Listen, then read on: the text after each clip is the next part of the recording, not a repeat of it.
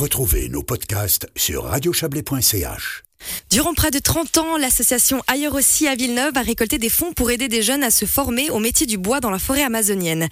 Elle a décidé de mettre un terme à son activité en septembre dernier avec le sentiment du devoir accompli. La fondation qu'elle laisse derrière elle peut désormais voler de ses propres ailes. 30 ans d'histoire racontée au micro par Nicolas Rizen, trésorier d'Ailleurs aussi.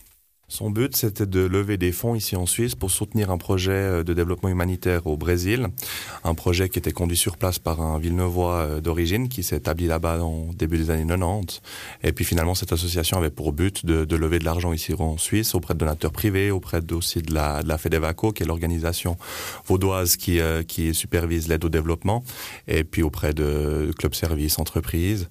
Et puis en fait, les projets qui étaient menés sur place là-bas au Brésil, c'était véritablement des ateliers d'artisanat pour les personnes euh, euh, qui sont sur place et aussi euh, d'un un parcours d'écotourisme ainsi que des centres de formation pour les jeunes. À l'origine de cette association, vous avez mentionné un homme, Jean-Daniel Valoton. Est-ce que vous savez, est-ce qu'il vous a expliqué comment est née cette initiative de venir en aide à ces indigènes? Alors, il a une première expérience en Afrique. Il était, c'était quelqu'un qui, qui soyait pas resté euh, tranquillement à Villeneuve, même si c'est une jolie commune, et qui voulait véritablement pouvoir euh, conduire un projet euh, qui apporte quelque chose à, à, des personnes dans le besoin. Et bien donc, il a une première expérience en Afrique, puis après, il s'est rendu au Brésil, puis c'est là qu'il a fait la rencontre de Miguel, qui lui a parlé de cette idée d'artisanat, qui lui a parlé de, des situations locales et des possibilités de, de faire un projet qui puisse servir de terme, en termes de durabilité là-bas sur place, en termes économiques social, environnemental. C'est comme ça que ça s'est compilé.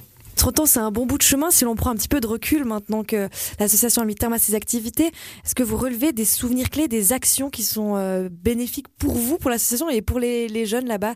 Je pense que tout le cheminement, donc euh, d'avoir démarré avec des ateliers d'artisanat pour donner du travail aux personnes sur place, avec ensuite la possibilité que cet artisanat soit vendu, soit reconnu, permettre aussi de générer des, revenus sur place et de développer à côté euh, le centre de formation pour les jeunes, pour les sensibiliser euh, aux, enjeux aux enjeux euh, environnementaux, le parcours aussi euh, d'écotourisme qui a pu aussi se créer par la suite. En fait, c'est vraiment toute cette, quand on prend ces 30 ans, toute cette ligne qui a été tirée avec chaque fois des petites améliorations et chaque fois des projets qui est devenu de plus en plus complexe, de plus en plus complet, et, de faire en sorte maintenant que ce soit sur place un, projet qui soit euh, autosuffisant avec les revenus de l'artisanat qui permettent de financer l'ensemble des actions qui sont faites là-bas, et puis le soutien aussi maintenant d'entités brésiliennes qui ont pris un peu le relais de matière financière pour ce, pour ce projet.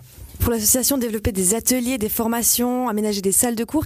À l'autre bout du monde, c'est quand même euh, un travail euh, qui n'est pas de tourpeau.